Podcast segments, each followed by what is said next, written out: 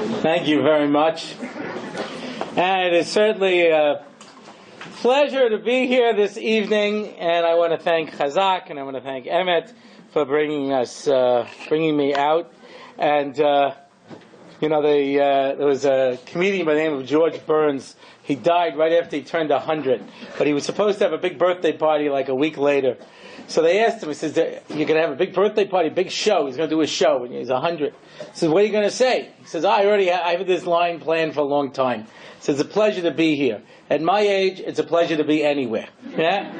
And I certainly feel that way here this evening because I was supposed to be here a Thursday night in, um, in November, um, a year and a half ago.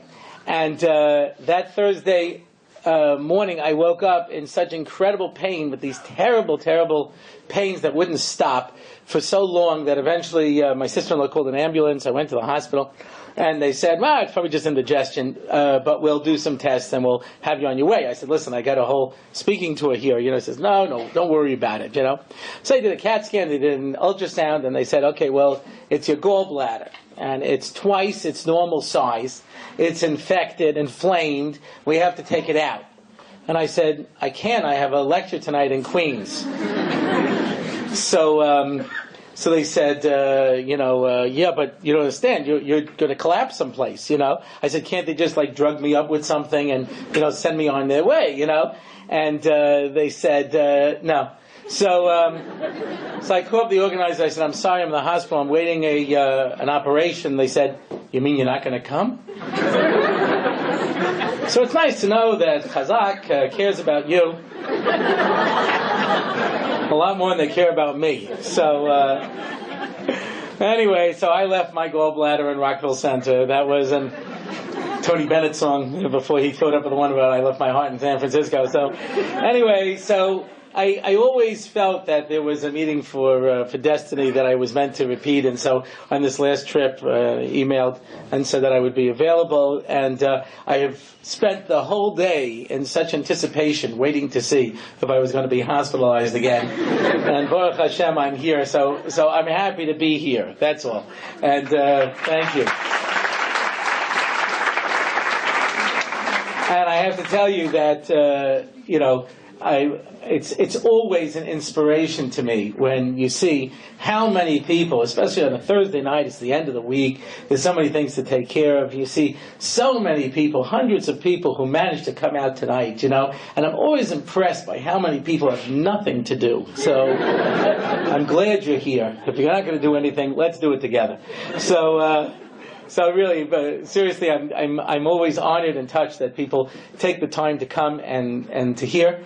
And uh, I will be dealing with a topic which is in fact very close to me right now, and I'll tell you why. Um, I wrote a column on Jewish education for a number of years in the Hamodia newspaper, and um, and eventually I ran out of things to say, and. Uh, and uh, and then I kept writing for another year, and uh, that didn't stop me. Anyway, but um, but after a while they said, "Listen, you know, you've written so many columns. Let's put them out as a book." I said that to me is not a book. Just to take a collection of articles and put it out as a book, you know, it's not it's not fair. I'll have to rewrite it as a book on Jewish education. And as I started to work on this book of child rearing, chinuch, right, as we say in Hebrew, to raise a child, to educate a child, I realized that really you can't talk about this topic unless you talk about marriage because the relationship between the parents are so incredibly important in how we're going to raise our children. And then I realized there's no way to talk about marriage unless you talk about dating. And uh, because your dating will very often affect the person you marry. And um, I'll give a minute for that one to move around the room because I see there seems to be a time delay here. Anyway, so um, so that's uh, so I add on about dating, and then I realized if I'm going to talk about dating, I have to move to an even more fundamental point. So right now, the working title for the book is called Life, and um, and I figure that should give me enough leeway to talk about anything I want, and. Uh, you know, and it's a, it's it's uh, turning out to be quite a long book. And uh, Baruch Hashem, if it's a short book and it's called Life, you know, that's not too good. So, um, So we're really talking this evening. We've been talking, talking, asked to talk about dating and marriage, which is one of these issues that I've been writing about and uh, and lecturing about for many years.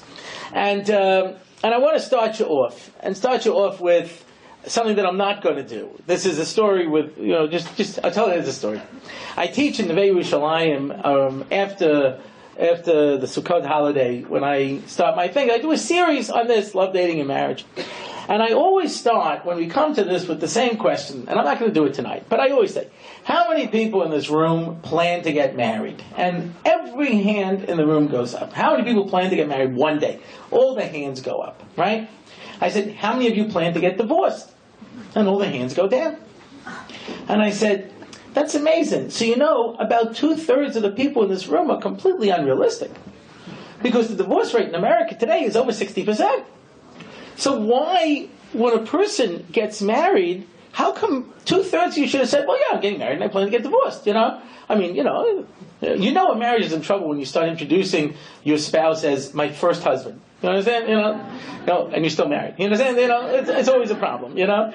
But, uh, you know, so of course everyone in the room said, no, that's it. I'm, I'm not going to be the one. I'll never get divorced. So why? He says, because when I get married, I'm going to be in love. I said, everyone who gets married is in love.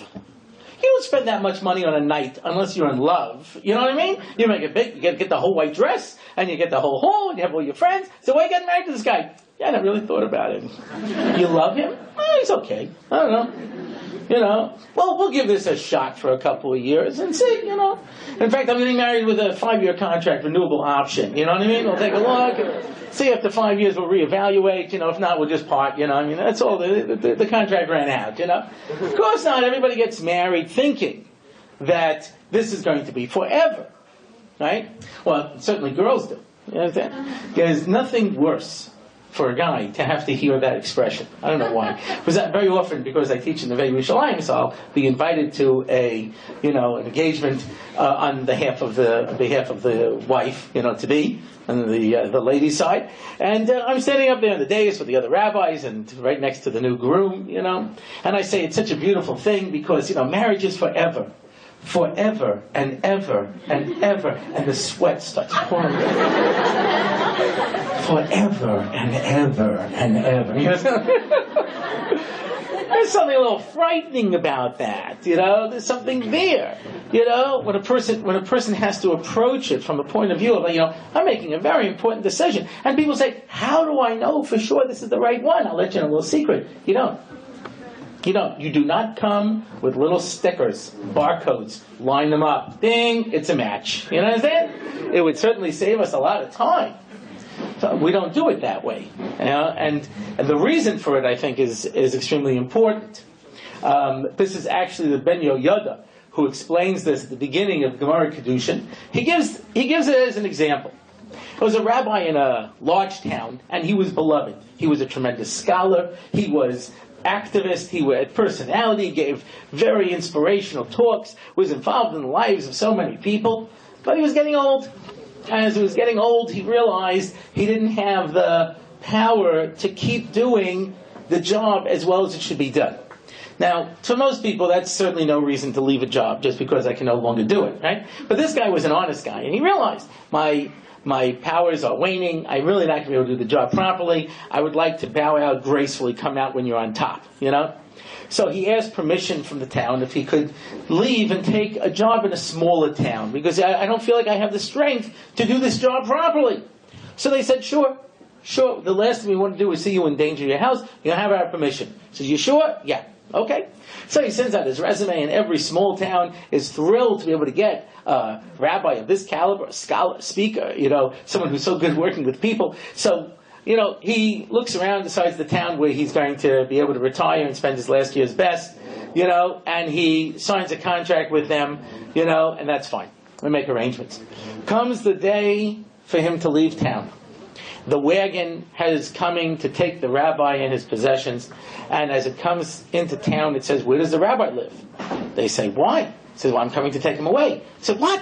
You're going to take our rabbi? Get him!" And the whole town starts chasing the guy. Ah! And the guy says, "Oh, I can't believe this!" He turns around, he runs out of town. They're throwing rocks at his wagon. You know, he gets out with his life. He's so happy he escaped. You know. The meantime, the rabbi's standing with his luggage, doesn't know where the wagon is, you know? Sends a message, and he gets back this message. Well, we tried to come in, and they chased us out of town. Chased us. He says, really? So he goes over to the town elders and says, I thought you gave me permission to leave. He says, of course, Rabbi, we don't want to see you endanger your health. He says, oh, because when the wagon came, they chased him out of town. He said, I don't know what happened. It must have been a mistake. Tell him to come back. Fine. The wagon driver comes back again slowly starts coming into town, and someone says, "He's back! Get him!" Ah! They chase him, and he turns his horse again, and he runs around. You know, rabbi standing with his luggage. You know, someone's going on, sends a message. The guy says, "It happened again." So he calls to the elders and says, "Okay, what's going on here?" He says, "I don't know." So I want you to promise me you're going to let the carriage come in, and no one's going to harm him. Well, uh, it's hard to promise. I want to promise from you. I want to guarantee that you're going to let him come in. Okay, fine. I have your word. Yeah. Okay. He comes in the third time. Clap, clop, clop, slowly the horse, is going to and everybody's lining the side of the street screaming at him, Murderer! You're stealing our rabbi! Thief! You low life! You know, the guy's like, okay, let me just get through town alive, you know, gets to the rabbi's house, puts in the luggage, and he says, okay, let's go fast. You know what I mean? Everyone get in. So the rabbi gets in, his family gets in, and he calls over the elders, he says, tell me, why'd you do this? He says, I'll tell you why, Rabbi, this was our parting gift. He says, I don't get it. He says, don't you know what's going to happen? no rabbi is always popular. You'll come to this small town, and after a couple of years, you'll make a few enemies. People get a little upset at you for something, and they'll say, "Oh, this old guy." They just wanted to get rid of him in that big town, and they stuck us with him, you know. And we had such a, you know, now we're stuck with this old jerk, you know what I mean? I can't wait till he either dies or his contract runs out. We can get somebody else, you know. Oh, he says, I want them to always remember they had to fight to get you, and they'll remember that. And so, so ideally, we would think, as we sit down, you know, and we imagine what we want when we get married, what could be better than we sit down with our parents and I say, okay, I'm ready now to get married. You sure? Yeah. I'm at this point in my life where I want to really get married. I'm going to start looking now seriously to get married. Fine. Next day, there's a knock on the door. You know, you answer the door, and there he is. He's there. And he says, hi. Who are you? I am your bashert. I am your intended. I am your person who you were meant to marry. Where do I put my stuff? I said, well, well, one second, I, I don't understand. I said, one second. You still got your list? Check. I look like what you wanted. I went to the right schools. I did this. I did that. Everything's there. So when you want to get married? Today? Tomorrow? You know what I mean? I'm available. You know? So we say one, one, one second, one second. I want some say. What for? Look at this. You should thank me. Look how many nights sitting in a lounge drinking a diet Sprite. I say. I used to say, I used to say drinking a diet Coke, and a girl said to me, "No, Rabbi, a diet Sprite." I said, "Why?" She said, "Because when you start dating, you get your teeth whitened, so you don't want to have a diet Coke; it'll stain them."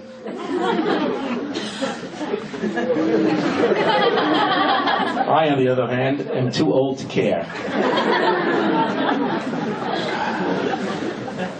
In any event, so uh, so so it's a bishul But why? Says Ben Yehoyada, why does that not happen to us? Because the Kadosh Baruch Hu gives us that same gift that he gives to the to the town gave to the rabbi. Everybody has to know. I worked to find you. I worked to find this guy, to find this girl. I, now, and there's no marriage where there's going to be no problems. Almost impossible, unless medication is given out on a regular basis. There's no way that there's not going to be problems in a marriage. Every marriage has problems. You take two people, and two people are different. They have different approaches to life. They have different ways of looking at things, different ways of communicating. Men and women see life completely differently. They express themselves differently. Everything is completely different, and and you don't always realize that. You know. So a guy will come home, and his wife will be waiting for him like this. and he'll say, "Oh, is there something the matter?" No. Oh, good. You know? And after about a half hour of the sauna treatment, he starts to realize, you sure there's nothing wrong? Of course there is. What is it? If you loved me, you would know.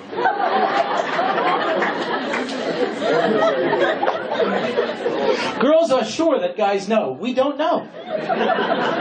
Nothing bad about that. We just don't know. We're just totally clueless.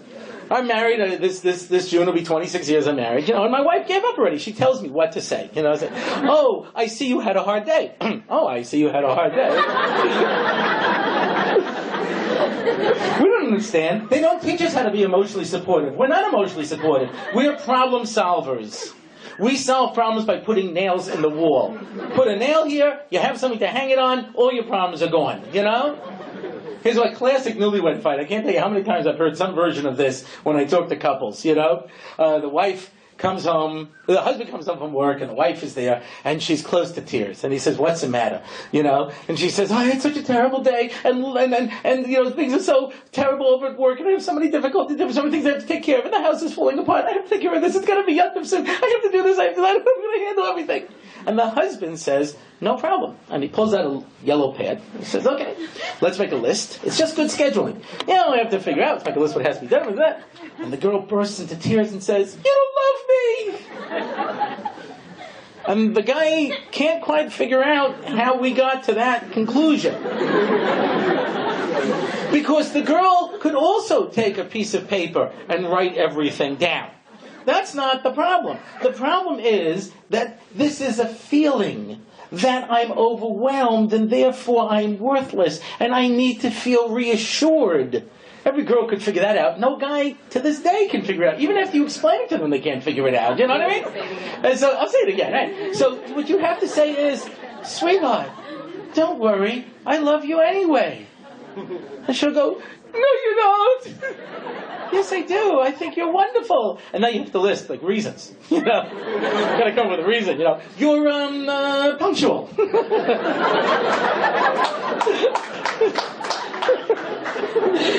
Most of the reasons will be bad, so you know, keep listing. Eventually, you'll come up with one that might work. But you know, and guys don't get it. They're totally clueless. They're like, they can't figure out what happened.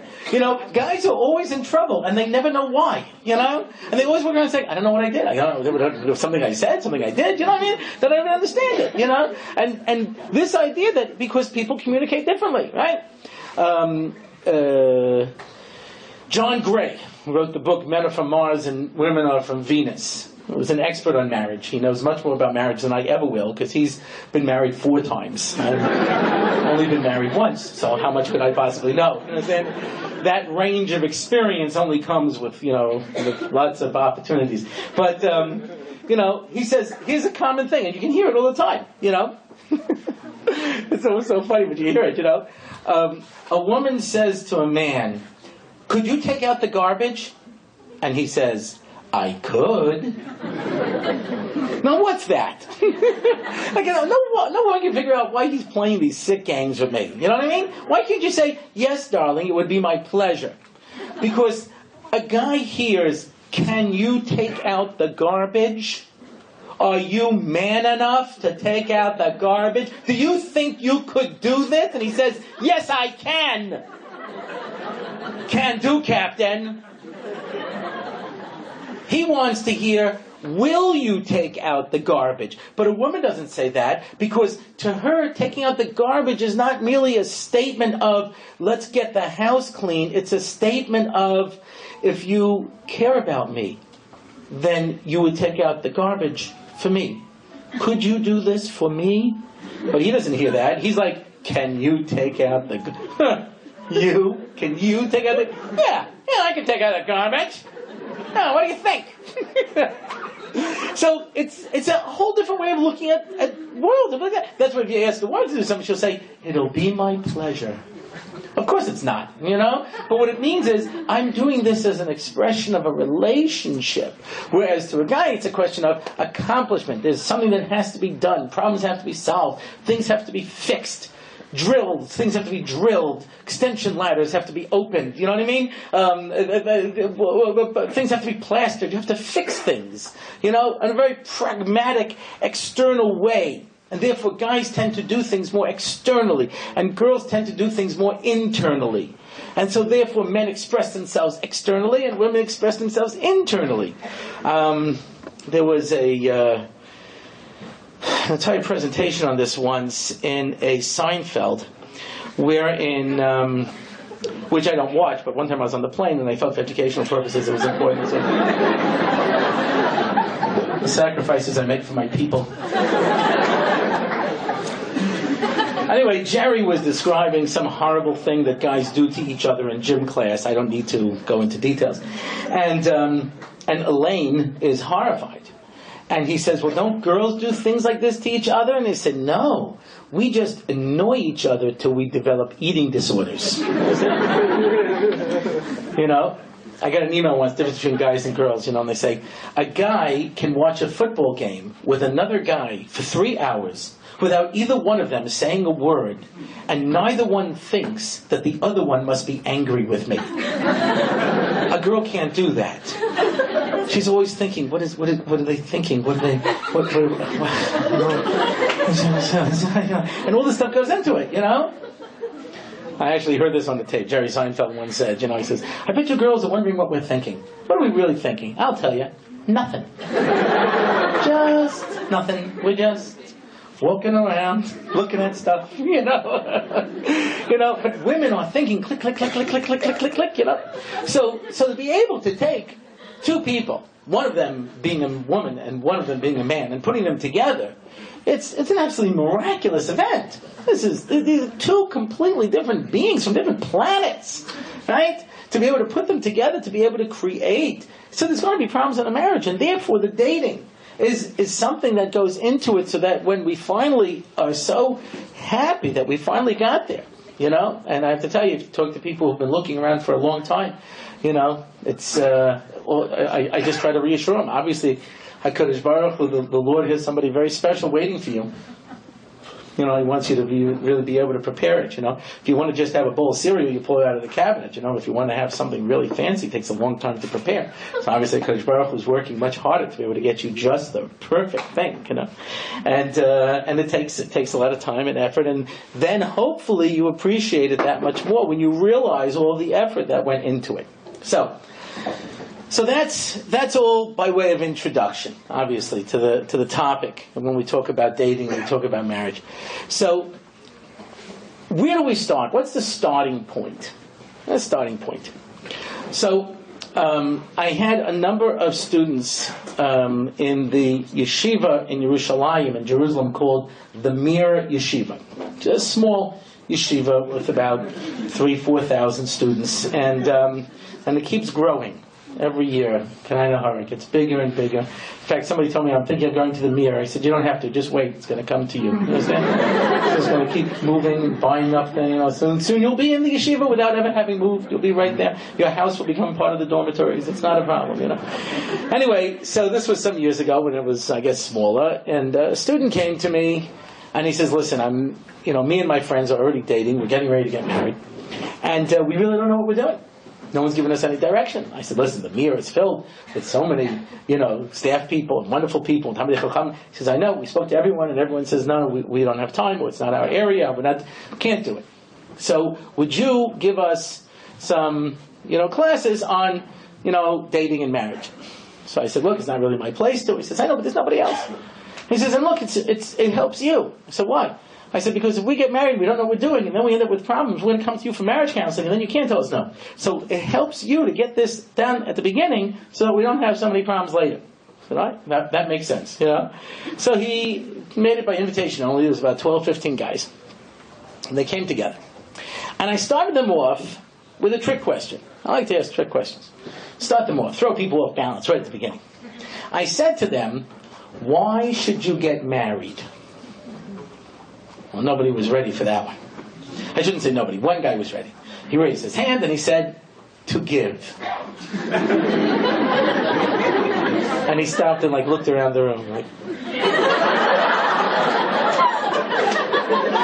he was so impressed with himself. He, he obviously had written a book or something, wrote a, wrote wrote a book on the subject or something. To give.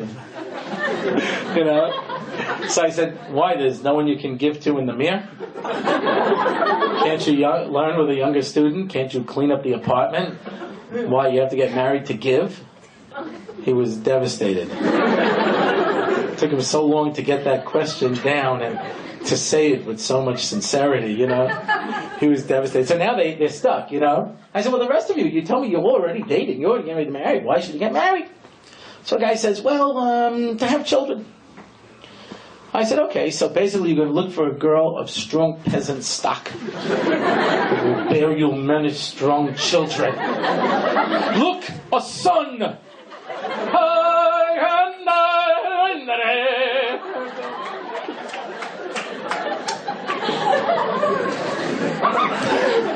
so another guy says, well, it's a mitzvah. He said, it's a mitzvah, so you'll have an easy time. You know, you'll marry the first girl, because otherwise it's bittul Torah, you know what I mean? I don't want to waste my time.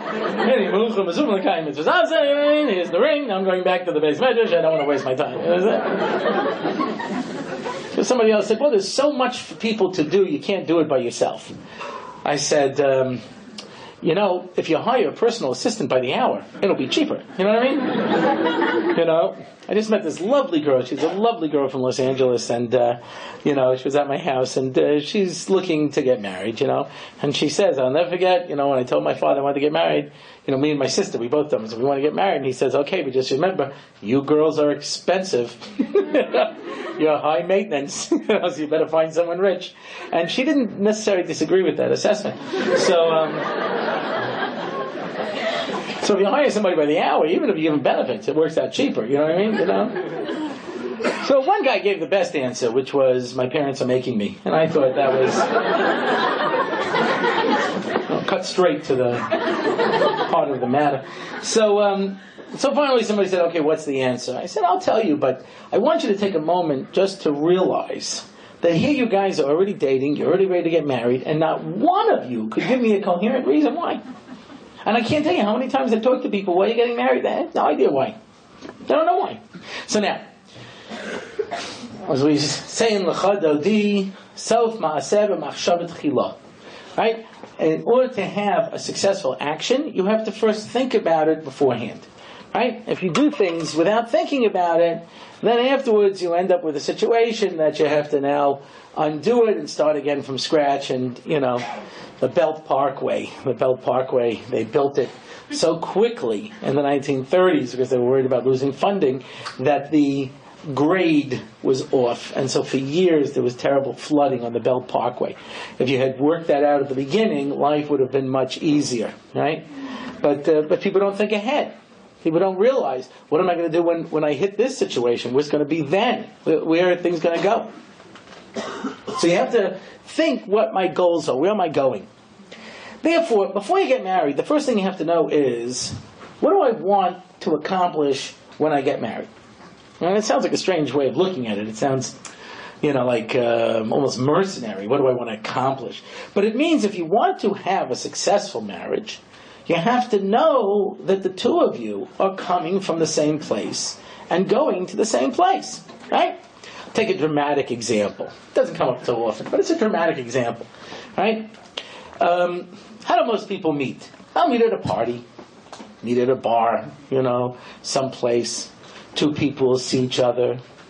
Some enchanted evening, you will see a stranger across a crowded room. And you look at this person, you say, There's a person that I share life goals with. now, I have to tell you the truth. Across a crowded room, you really can't see life goals. Unless they're wearing a t shirt that has it all spelled out on them, you know what I mean? But if not, what you're basically seeing is I find this person attractive.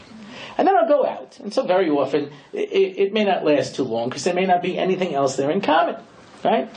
A guy in Ohr Somayach came in one day and he said, I went out with this girl last night. What an airhead.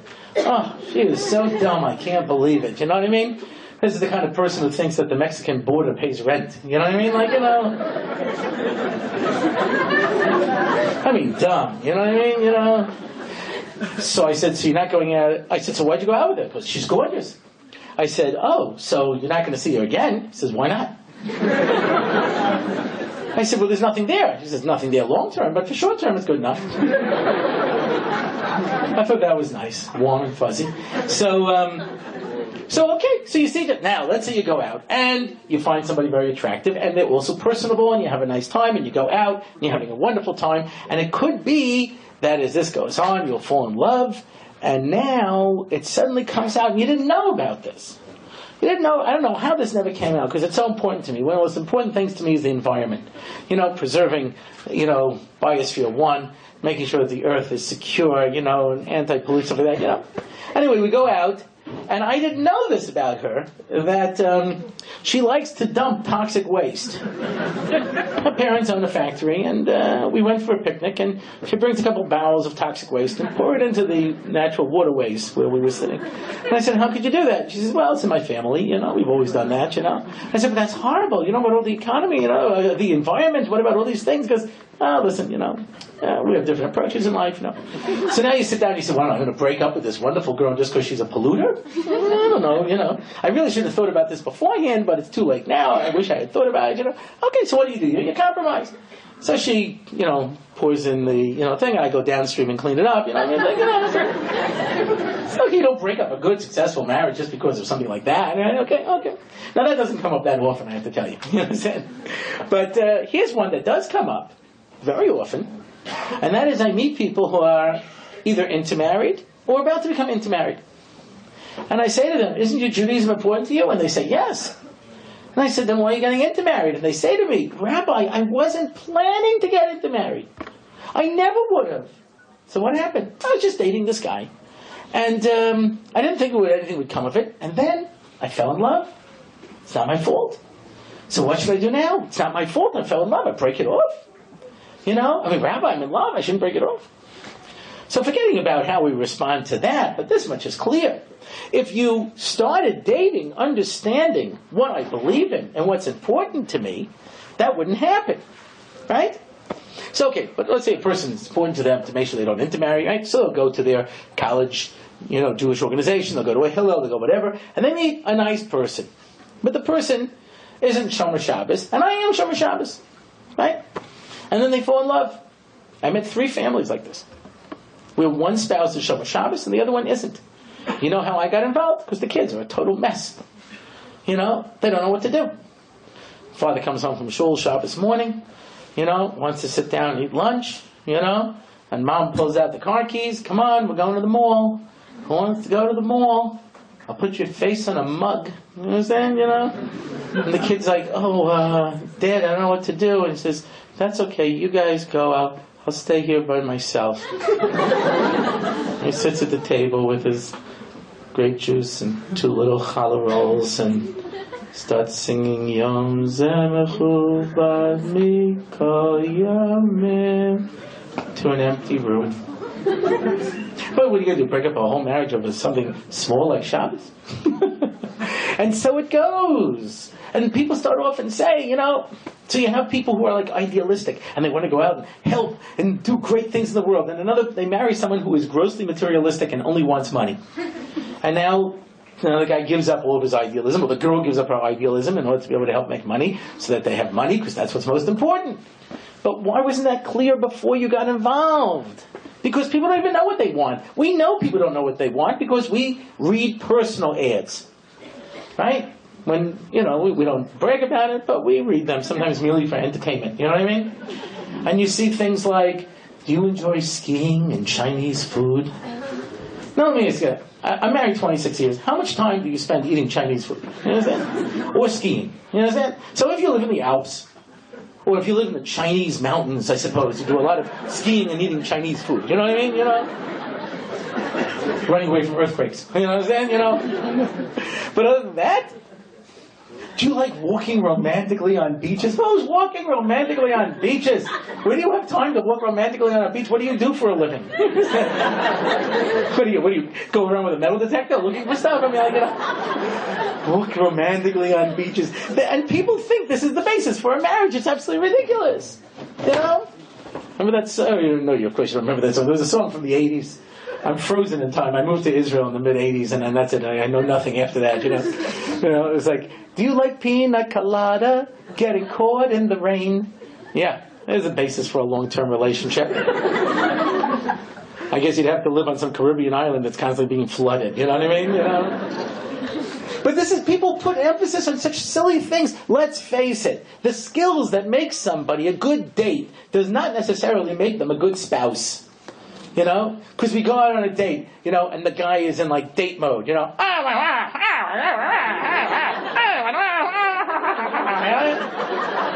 And the girl is sitting there like going, you know.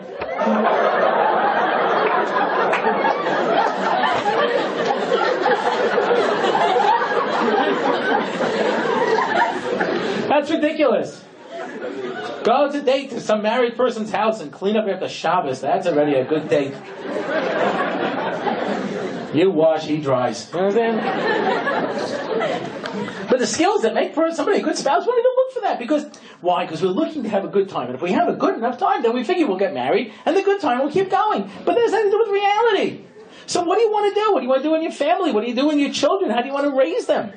How many times I see people, they have kids, and when the kids are ready to start school, they realize they never figured out what kind of a school they want their kid to go to?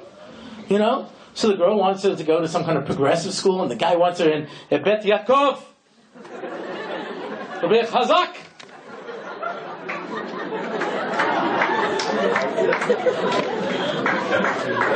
because of Demet. yes, this has been a word from our sponsors. In any event.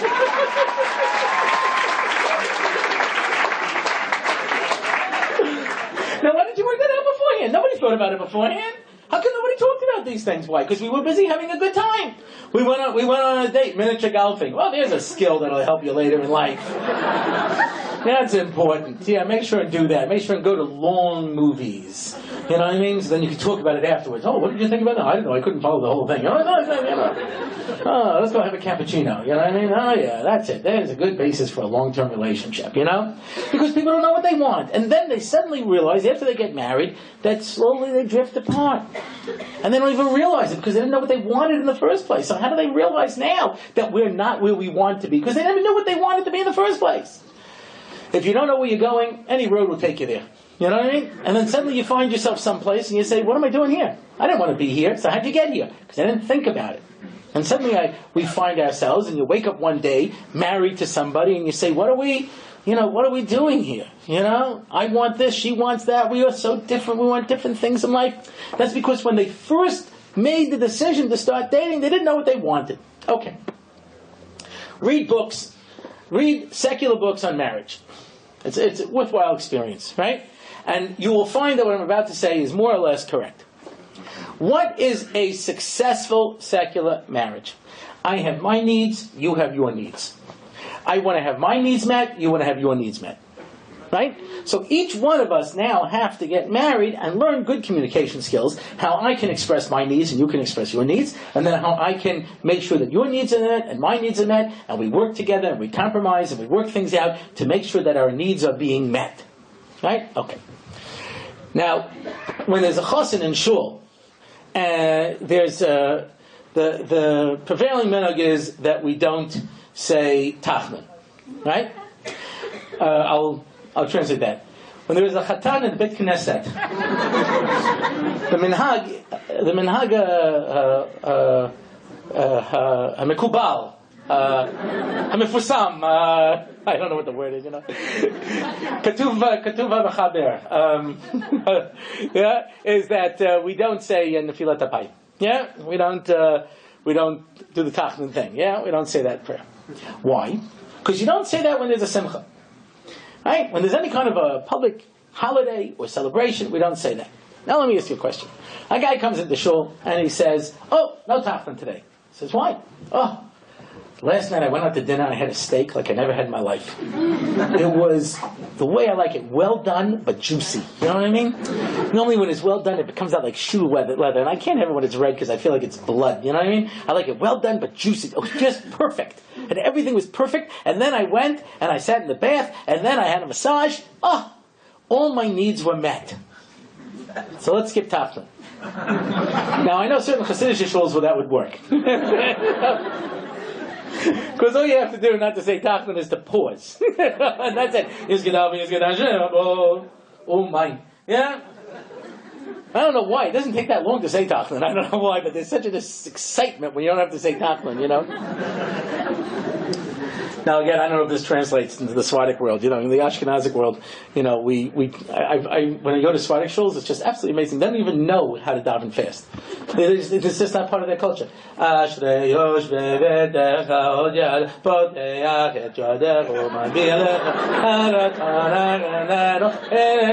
And everybody's chanting. They have no place to go, nothing to do. 45 minutes to an hour, they chant and they chant and they chant. The Ashkenazim have been home having a bagel already for a while, you know. The Sfardim are still chanting and chanting. I don't know, you know. It's A whole different culture. And everybody chants together, you know what I mean? You know? It's really a very special experience. I wish I had more time to spend in shuls. But, um, I, th- I think it's a longevity thing. I think Sfardim live longer. We Ashkenazim know our life is a little shorter. We got to daven fast. We, we want to fit everything in. But anyway, but um, be that as it may, the um, uh, you know you don't say Tachanun, right? Now, why don't you say Tachanun if a chassan is there, right? Why? Because he worked out an arrangement with a woman where the two of them will now make sure that their needs will be met. Who cares? Therefore, I shouldn't say Tachanun, right? It's a much deeper idea. And if you understand this idea, that brings us back to the beginning. Um, I should point out for those of you who don't speak Long Island, I have a, a, severe Long Island accent, and people have asked me, is there really an R at the end of the word idea? But um, yes, there is an R at the end, and there is an A at the end of the word river, in case you're not familiar. So I was, I was teaching I was about saying river. No one knew what I was talking about. You know, I mean? it's a river. You know, wet, long things that gonna. Anyone know what a thwack is? That's what a twain travels on. But in any event, I have no pride. In any event, if it gets a layup, I'll go for it. But anyhow, yeah. But um, so, so I'll go back to my original story, and and and, and this I think answers everything. So finally, these students in the Mir, they said to me, "Okay, so what's the answer? Why do you get married?" So I said, there's a general rule, which you should always know. Yeah? Our enemies understand us a lot better than we understand ourselves. If you read what uh, the you know sages write about Paro, about Haman, they knew. you can go to modern times, the Nuremberg laws. You know, they knew.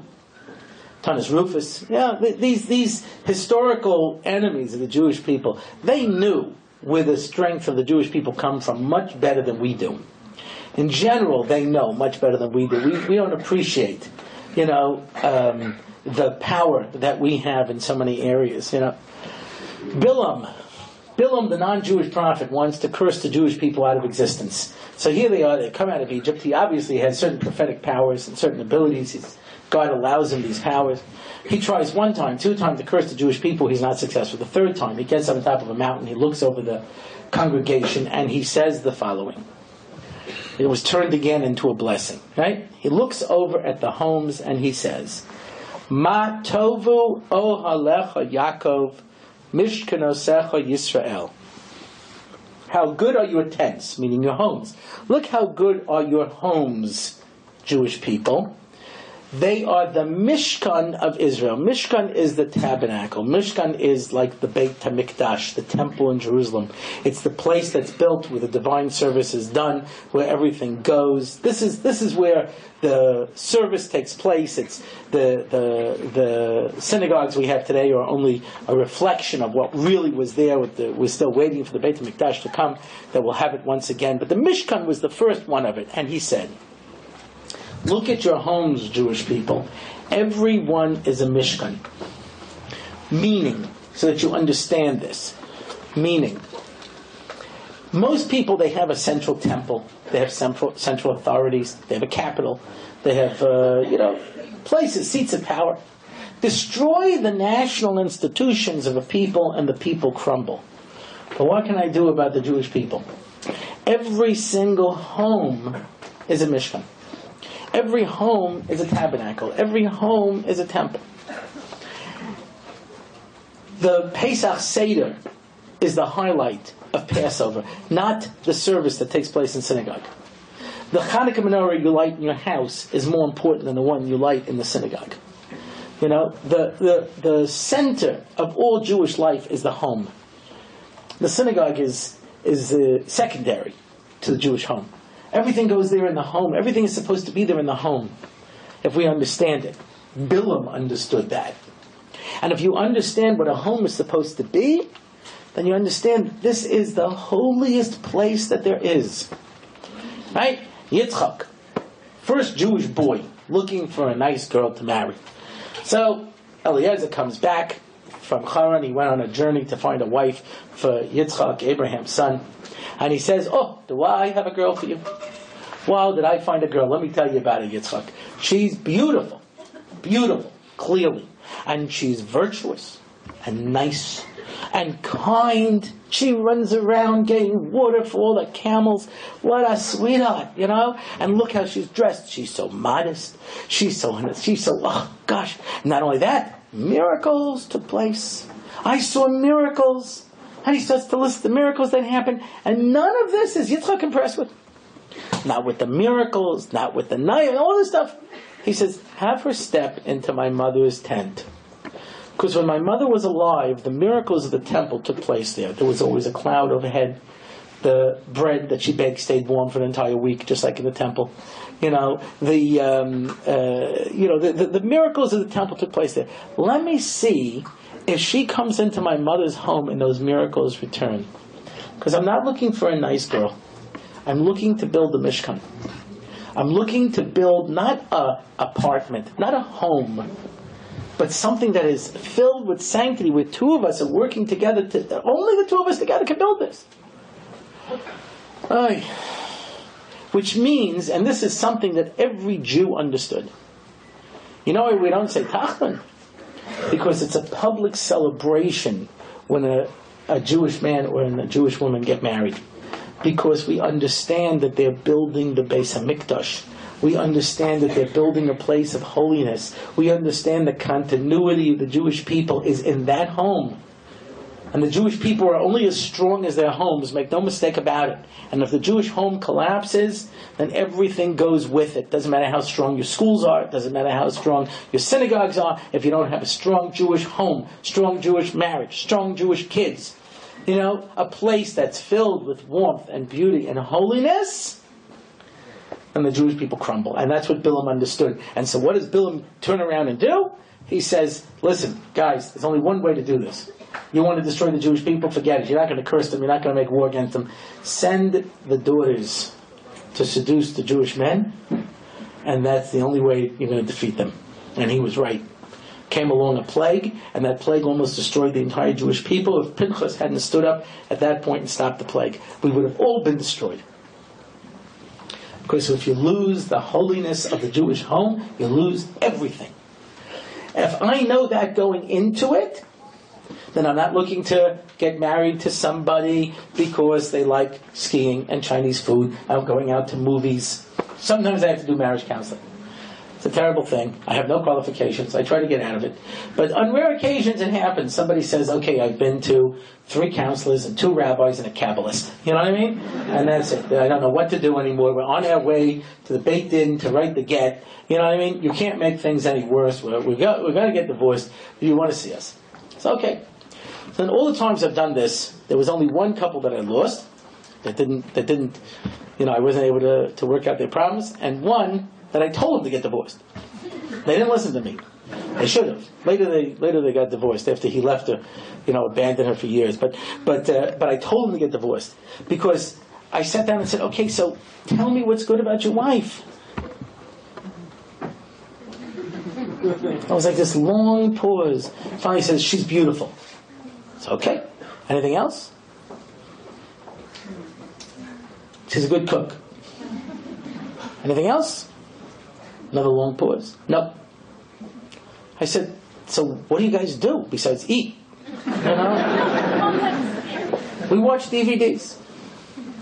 I said, that's not the basis for a long-term relationship, you know.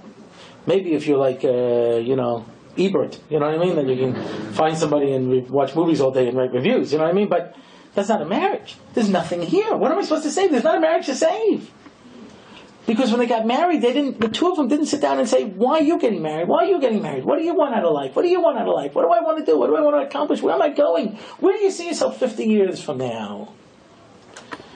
We get married because we're building a mishkan. We're getting married because we're building something holy in the Jewish people. So this couple married for four years. This is one of the couples that had already been through a bunch of counselors. They were going to get divorced, and uh, and I met with them. After the first two or three sessions, I got them to stop hurting each other. That was a big thing, because only a husband and a wife can hurt each other that badly. They know each other's weak spots. They know just what to say just to go get you, kill you, you know. It's okay. So I had to like get everybody. Okay, let's stop hurting each other. Let's play nice boys and girls. You know what I mean? Like you know. And slowly, I was able to work the relationship up to nothing. Baruch Hashem. So, so now we're ready to move forward. I said, okay, you're married four years. In 21 years will be your 25th wedding anniversary, which your parent, which your children will plan for you, you know, and make for you after you work out all the details and pay for it. You know what I mean? Because kids can't figure this out. So you'll have to make sure to write out the guest list and leave it someplace. You know what I mean? You'll see the charges coming on your credit card, but you have to look surprised when you walk in anyway. Oh my God. And here I thought I was coming to the catering hall tonight just to see Aunt Emma. You know, who would have guessed that it was a surprise party for me? So, uh, fine. So I'm sure people will make wonderful speeches about you. What do you want them to say about you and your wife after 25 years of marriage? And he said that they were able to work out their problems without outside help. and she said that they worked well together. And he said, you know, that they were they were efficient, you know, stuff like this, you know. I said, this is not a marriage you're describing; it's a business partnership. You know what I mean? Sammy and Maxie, they solved all their problems themselves. They worked out everything. They worked so well together. Sammy did the buying, Maxie did the selling. You know, even when they bought the building, they didn't get a lawyer. They each worked it out together. They're so good. They work so well together. Look at the beautiful business they built. I said, is that what you wanted to say? So I said, well, what should it be? I said, you wanted to say that they built a home that was a Mishkan. They built a home that was a place of holiness, that when you walked in there, you knew you were in some place special. And when I told this over to them, the way I told it over to you tonight, they paused and they looked at each other. And he said, I used to feel that way. And she said, I used to feel that way too. And he said, What happened? And I said, I'll tell you what happened. Understand? what happened was the two of you started off knowing that you were going to try to accomplish something great, and then you decided to make a major issue out of who did the dishes. Understand? Or who took out the garbage? Why do I have to do it? Why don't you do it? 50 50. 50 50. That is the greatest way to destroy a marriage, is make it 50 50. Did you ever have to sleep in a bed with someone and try to share the blanket 50 50? It's a constant tug and war. Nobody gets anywhere. 50 50.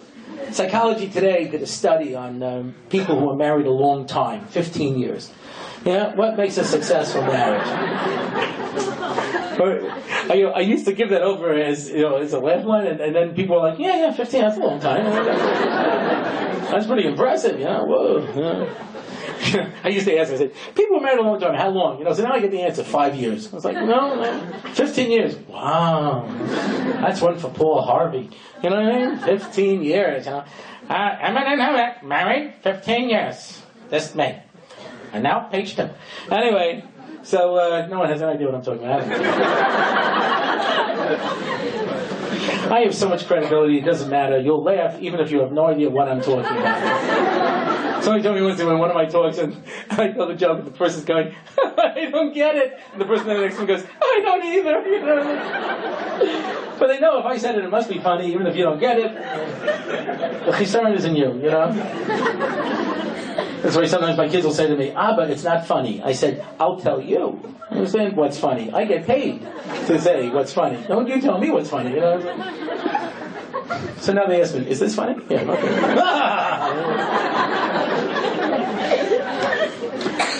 In any event, 15 years. What makes a successful marriage? Here's the answer. The number one answer. What makes a successful marriage? Long-term successful marriage. They, most people said, I went in expecting to give 80% and get 20%. That's how I went into marriage. And you know the reaction I get so often when I say it today? So you're supposed to be taken advantage of? That's, that's how we look at it. If I do 51 and you do 49, I'm being taken advantage of. Mami Freya, you understand? You know? like, well, I should do this, I should do, you know. There's some places where they, they draw up prenuptial contracts of what I was going to do, you know. Honey, could you do the dishes tonight? Well, you know, sweetheart, I did it already three times this week, and that's what it says in the prenuptial agreement. Only three times, you know. I know, honey, but I was in that car accident, both my legs are broken.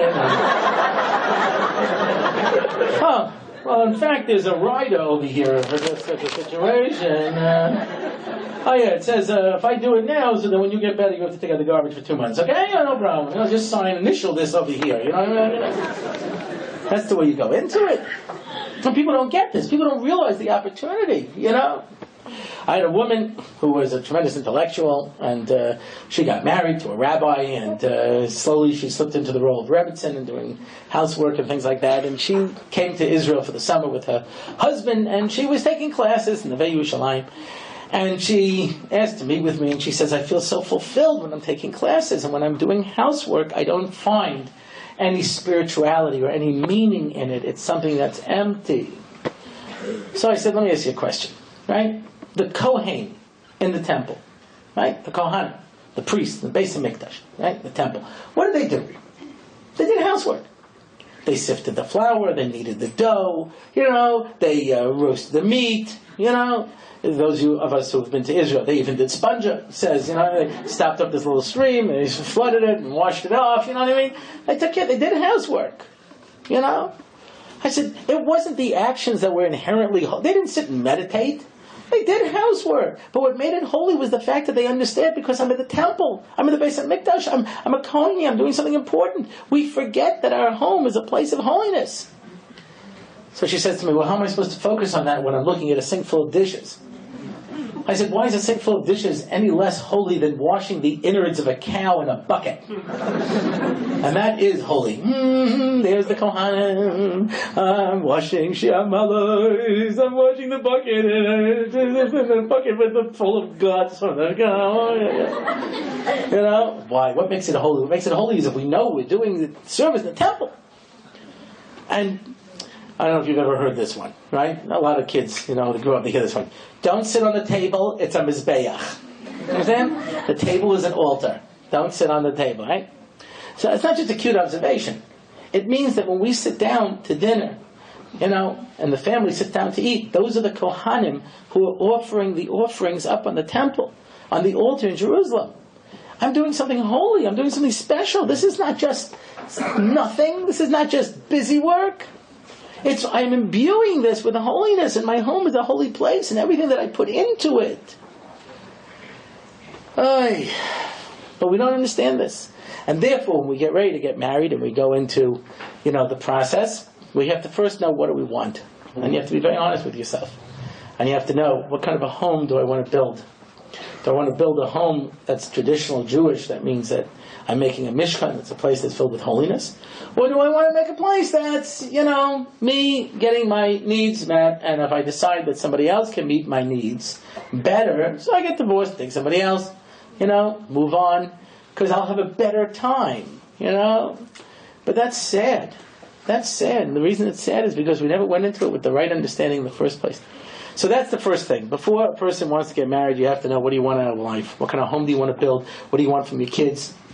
I notice people are so incredibly, you know, contradictory.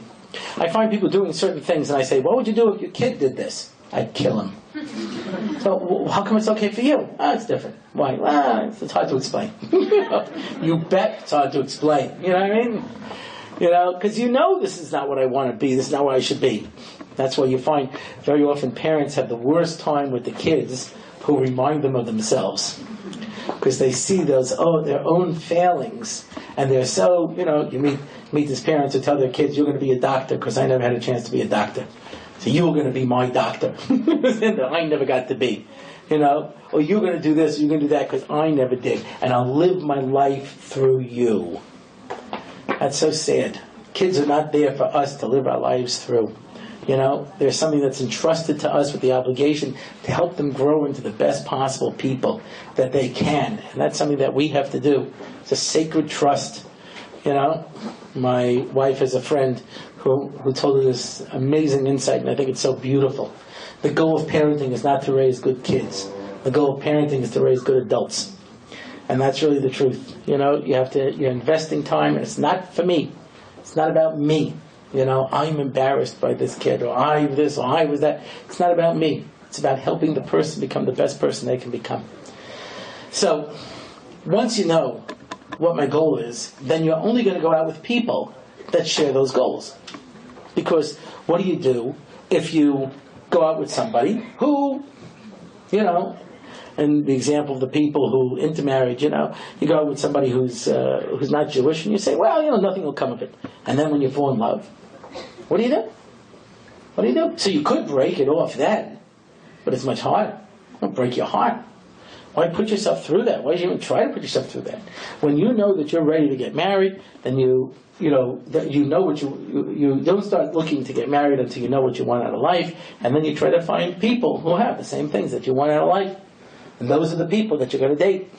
And assuming that the people are intelligent and attractive, you know what I mean, and you you enjoy them, and you know you want the same things out of life, then now you're ready to sit down and make a commitment. Now you're ready to get married. Now now the challenges begin. The two of us are going to learn how to work together. Now, it's not easy. It's not easy.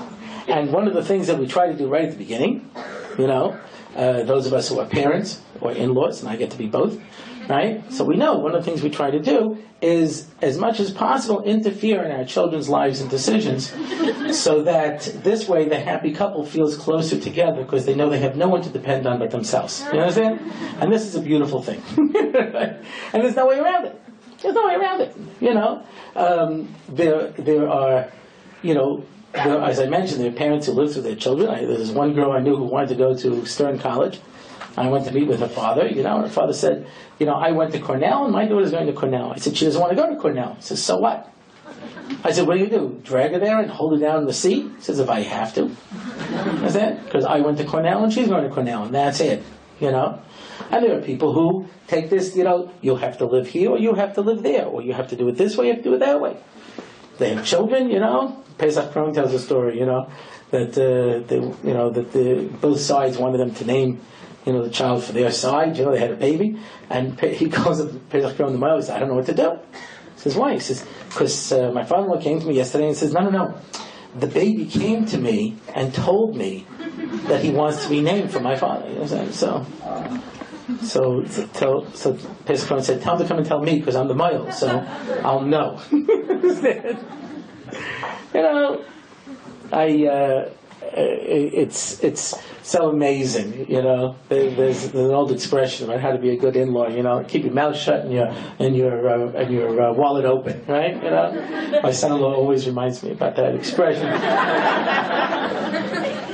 and. Uh, the truth of the matter is that it's the two of you who have to, you know, decide, you know, respect and listen, et cetera, et cetera. But ultimately, you're going to have to, you know, and there's going to be lots of people who are going to be there to make you feel stupid. Oh, you, you, your child's not walking yet? Oh, mine was walking already two months ago. Maybe you should take him for therapy. Oh, I'm surprised he's not speaking. He's already a year. My son at the year was already translating into Latin. I was once going to write a baby book called "My Kid's No Different Than Yours." You know what I'm saying? Eventually, they're all talking and walking and then you know and breaking things, and it doesn't really make a difference. You know what I mean? But uh, you know, there's always going to be somebody there to make you feel like you're a bad parent or you're stupid or you're irresponsible, and you might be. You know what I'm saying? Could be. And if it's a valid point, then you have to really consider it. And if it's not, then you have to know what you think is right and to be able to bring your kids up in the best possible way. So I stopped writing this column for Hamodia, and they, and they said to me, why? I said, because I learned the secret of good parenting. Don't say 90% of what you want to say. First of all, it's probably destructive, and second of all, they're not going to listen anyway. So speak only 10% as much as you would, you know?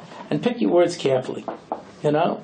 Make sure that you're bringing across what you want, and it's, it's so amazing how often we, we look at what we're saying. Is this really what I wanted to say? Is this what I wanted to bring across? You know?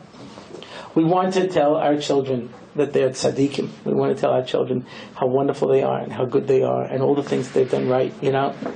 And if they've messed up, eh, they messed up. They always mess up. You know, how many people haven't messed up? If you're one of those people who've never messed up, then really, you know, let your spouse do the, you know, the main child rearing in your house. You know what I mean? Because when I was your age, I was walking to school three miles in the snow, uphill, both ways. And then I walked uphill, and then I walked home uphill, and I just kept going up the side of the mountain. One night they carry me down the mountain, I'd start over again. This way, you know. You know, listen. You know, you wanna you wanna show a kid that they're stupid, show a kid that they messed up. It's not hard. It's not hard. You know, but to be able to build, and it's more than build, because the word for Jewish education is chinuch. Chinuch comes from lechanech, like Chanukah, Chanukat HaBayit, means dedication. It means you're bringing our kids up in this Mishkan, in this Beit HaMikdash, with a cause, with a purpose. So sometimes people come by my house and they say, "Why you have a lot of children?" I say, "Yes, I do." I say, "Isn't it hard?" I said, "Yes." So why do you do it? Sometimes people come by my house for Shabbos, you know, and I could have 10, 12 people. They say, "Why you have a lot of guests for Shabbos?" I said, "Yes." Isn't it hard? Yeah. Then why do you do it? And I realized that people somewhere seem to think the number one commandment is take it easy. what do you want to knock yourself out for, Rabbi? I don't want to knock myself out with this. This is fine. This is enough. You know, that's not the number one commandment. The number one commandment is live a really exceptional life, and to live a really exceptional life takes effort. You want to have a great marriage. Great marriages don't happen by themselves. They have to be worked at. You have to work at it. You have to care. I had a guy come to me and he says, "I don't know what. My wife is so unreasonable. I come home late at night. I'm exhausted." I've been in Manhattan. You know, I come home. I just want to take a shower, have something to eat, and go to sleep. And my wife wants to talk to me. I said, a chutzpah. And I said, so inconsiderate. I said, yeah. I said, he says, what should I do? I said, you stick to your guns and you'll see eventually she won't want to talk to you either. now, he knew there was something wrong with that answer, but he wasn't sure what. You know what I mean? Yeah, that doesn't sound right, you know? I have to tell you, most marriages do not end because of serious problems. The serious problems come up later. Everyone says, you know, I was abused. Everybody was abused. You know what I mean? Because everybody's abusive. That's for sure true. You know what I'm saying? Everybody's abusive. You know what I mean? You, you know, but this, when, when, you know, you know, this is the reason marriages fall apart. The reason most marriages fall apart because of neglect. That's all. Just don't invest enough time and the marriages will end. That's all it takes. It just takes not caring. You know, I come home. You know, last year I had a I had a I had a day. It would start at six thirty in the morning. I'd come home at about uh, eleven fifteen. You know, I didn't want to take a shower and eat supper. I wanted to fall onto my bed in a fetal position and whimper myself to sleep. You know what I'm saying? But my wife, who was home with my various dysfunctional children, wanted to talk to me. I guess just to round out her day, you know what I mean? Deal with all the dysfunctional people, you know? So I push myself, you know, and I uh, make myself a strong tea, and I stay up because I know it doesn't take much to let a marriage slip away. Just don't care enough. Just don't invest enough time. You want to have a great marriage? You got to work at it. First, you got to know what you want out of life. Then you got to look for a person who shares that. And then once you're there, you got to work at it. You got to invest in a good marriage. You have it takes time. It takes time it takes effort, you know. And if you and if you work at it, so then with each passing year, you can look at a life and a marriage and children where it's a work of art. But it takes effort and it takes time. And if a person really understands that, then a person understands that I'm building the two of us together, a life together that, I, the uh, the famous tzaddik in our time, Rav Aryeh Levine in Yerushalayim, after his wife died. So the taxi driver says to him, he gets in a taxi and he says, No? Where's your home? He says, My wife died. I don't have a home anymore. I just have an apartment. I'll tell you how to get there. It's true. You know? If you understand the two of us are building a home, the two of us are building a Mishkan. If you understand that all of the Gemaras that deal with the destruction of the temple are in a Gemara called Gittin, divorce. Because when we and God split up, that's like a marriage gone bad. And when the Geula comes. Then you'll